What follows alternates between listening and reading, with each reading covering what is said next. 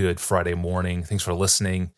Well, as most of you know, maturing in our Bible knowledge uh, means facing the hardest questions that the Bible raises. And on the podcast, we're working through three of those hard questions prompted by uh, your readings in the first two chapters of Second Thessalonians. Uh, namely, uh, is God present or is he absent in his eternal judgment? Uh, Second Thessalonians 1 9 seems to say that he's absent.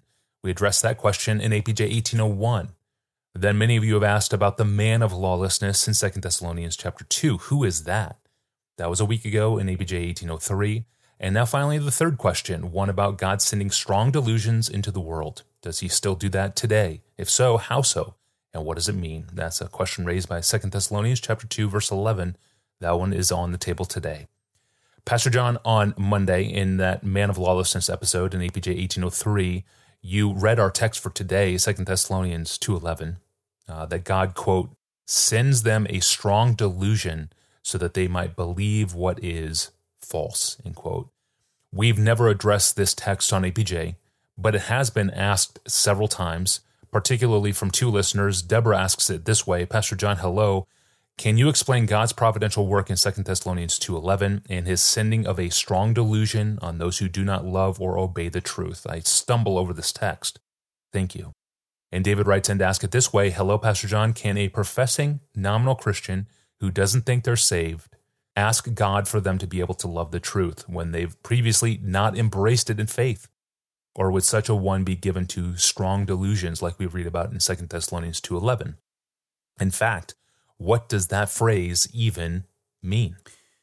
So both Deborah and David are asking about the meaning of God's sending a quote strong delusion unquote on people at the end of the age in connection with the man of lawlessness and the great deception that Satan worked through him just before the Lord's coming. And David, more specifically, is asking about whether a person in the midst of of this kind of deception can cry out to God with any hope of acceptance mm-hmm. that God would enable him to love the truth when in previous times he, he stiff armed it. So let's get the text in front of us. It really is a sobering text, and in some ways, a surprising one in the way it talks about deception and truth and pleasure. At least I've learned a lot about mm. uh, the nature of saving faith and the nature of deception in this text. So here's here's the few verses. This is verses 9 through 12 of Second Thessalonians 2. The coming of the lawless one, that would be the final manifestation of Antichrist just before the return of Christ. The coming of the lawless one is by the activity of Satan with all power and lying signs and wonders and with all deception of unrighteousness. Now, that's not yet the strong delusion from God, but rather the deception from the lawless one. Okay, so we haven't even got yet to God's kicking in with deception. Hmm. Here you have the satanic deception for those who are perishing because that's important because this is happening before God's strong delusion deceived because they did not welcome the love of the truth in order to be saved. Therefore, and that's crucial, therefore, God sends them a strong delusion so that they may believe what is false in order that all may be condemned who did not believe the truth but had pleasure in unrighteousness. Now let's see if we can put some of these pieces together. It's true that there are passages in the Bible that ascribe to God the right and the power to decide from eternity who will believe and who will not. But this is not one of those passages. This passage only traces unbelief back to the resistance of the human heart to welcome a love for the truth. Now that, that's a strange phrase, welcome a love for the truth, but it's a literal translation. Verse 10 says, they are perishing because they did not welcome a love or the love of the truth in order to be saved. In other words, this is a worse indictment than saying they did not welcome the truth hmm. in order to be saved. They were not just resistant to the truth, they were resistant to a love for the truth. This is a love issue in the human heart. They didn't want truth in their head, they didn't want love for truth in their heart. They were totally resistant. It reminds us of Ephesians 4:18 where Paul traces unbelief down down down to the bottom of the human problem which is not ignorance he says but hardness. This is what verse 18 of Ephesians 4 says, they are darkened in their understanding, alienated from the life of God because of the ignorance that is in them. And then he goes deeper, due to the hardness of heart. So here in Second Thessalonians, Paul is describing that hardness as a refusal to welcome a love for the truth. It's as if love for truth is being offered. And the human heart says, No, no, not only do I not want truth, I do not want to love the truth. I don't want truth in my mind. I don't want love in my heart. And that condition, that deep resistance to truth, to God, to gospel, to reality, and to love for truth, and love for the gospel, and love for God, that resistance is described as the reason for both Satan's deceiving and God's deluding. It says, Satan, in the form of this lawless one, comes with, quote, deception of unrighteousness for the perishing. And then it says, because, because they refuse to love the truth. And verse 11 says, God sends a strong delusion because they refuse to love the truth. So Paul doesn't explain how God does this, that is, how he sends this delusion. It may well be that God does it by means of removing all the barriers to that satanic deception. Hmm. There, there are many places in the Bible where God governs the acts of unrighteous men and demons in order to achieve his righteous purposes. So this is not unusual. It's as if God would say, okay, if you want to love falsehood and love unrighteousness, unrighteousness instead of loving the truth, I'll see to it that your delusion is overpowering. In other words, God gives them up to their own mind, just like Paul says in Romans 128. He says, since they did not approve of having God in their knowledge. That's so close to what Second Thessalonians is saying. They refuse a love for the truth. They don't want God in their knowledge. They don't want to love God. Mm. Therefore, God gave them up to a debased mind to do what ought not to be done. That would be a great delusion. So their deception comes not only as their crime, but also as their punishment for the crime.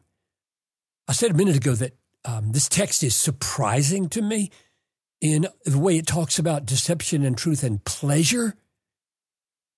L- looking at this idea of pleasure helps get at David's question, his other question mm-hmm. that we haven't touched on yet, yeah. about whether we can pray to God to deliver us from deception and delusion when up till now we've we haven't welcomed the love of the truth. We've been resistant to it. Are we hopeless? What's surprising is the way pleasure figures into this text. Verse 12 says that the reason people are condemned is because they, quote, did not believe the truth, but instead had pleasure in unrighteousness. What an interesting contrast. Hmm. Believing versus pleasure. Hmm. full of implications. The the the uh, back in verse ten, their deception is called deception of unrighteousness. So I put it together like this their unwillingness to welcome a love for the truth was owing to their love for, that is, their pleasure in unrighteousness. I love it. I love it. I find pleasure in it. This was their most basic condition deep, deep heart love, heart delight, heart pleasure in unrighteousness. And since the truth stands over against unrighteousness, that more basic love for unrighteousness prevented them from loving the truth. So, at the root of our human condition is a strong pleasure in sin, strong preference, gladness, delight. Oh, how delectable is selfishness and self exaltation and pride. Sin feels good at the depth of our being, and that pleasure in unrighteousness prevents a welcome of a love for the truth, and surprisingly, prevents belief in the truth, as he says in verse 12. So here's David's question Can a person pray in that condition? Can a person pray for deliverance from deceptive bondage to pleasure in unrighteousness, which prevents love for the truth and belief in the truth? And my answer is yes. In fact, the bondage is so great that God is the only one who can cause a reversal of this dreadful bondage. That's what has to happen. And so that's how we ought to cry out in desperation for God to act in our lives and in the lives of those we love who are, are blind to this.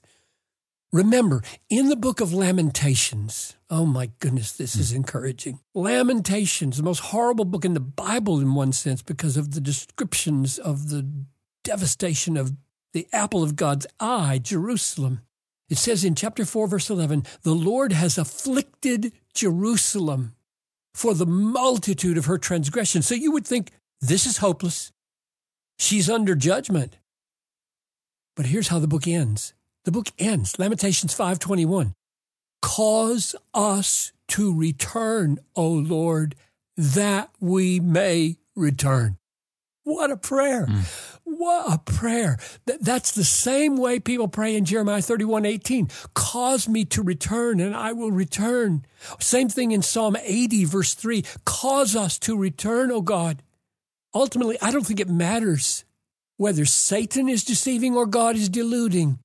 It's not hopeless to cry out, Oh God, I cannot change my heart. It's hard. It's lifeless. It's cold and it takes pleasure in unrighteousness. Oh God, do anything, do whatever you have to do to take out my heart of stone. Cause my heart to find pleasure in your truth, your gospel, yourself. If you don't do it, oh God, I am undone. I don't think that's a hopeless prayer. Yeah, not a hopeless prayer at all. Thank you, Pastor John and Deborah and David. Thank you for the excellent Bible questions. We love to get Bible questions, even hard ones. Send those to us. You can ask the hardest Bible questions you have or search our growing archive to see if we've already addressed it. Or you can subscribe to the podcast and listen along in real time. Do all of that at desiringgod.org forward slash ask Pastor John. Well, what's the key to knowing and doing the will of God in our lives? That's always a great question. It's always a question that we get in the inbox. It's always relevant. And so we're going to address it again when we return on Monday. I'm your host, Tony Reinke. We'll see you back here in a few days. Thank you for listening and have a wonderful weekend. We'll see you soon.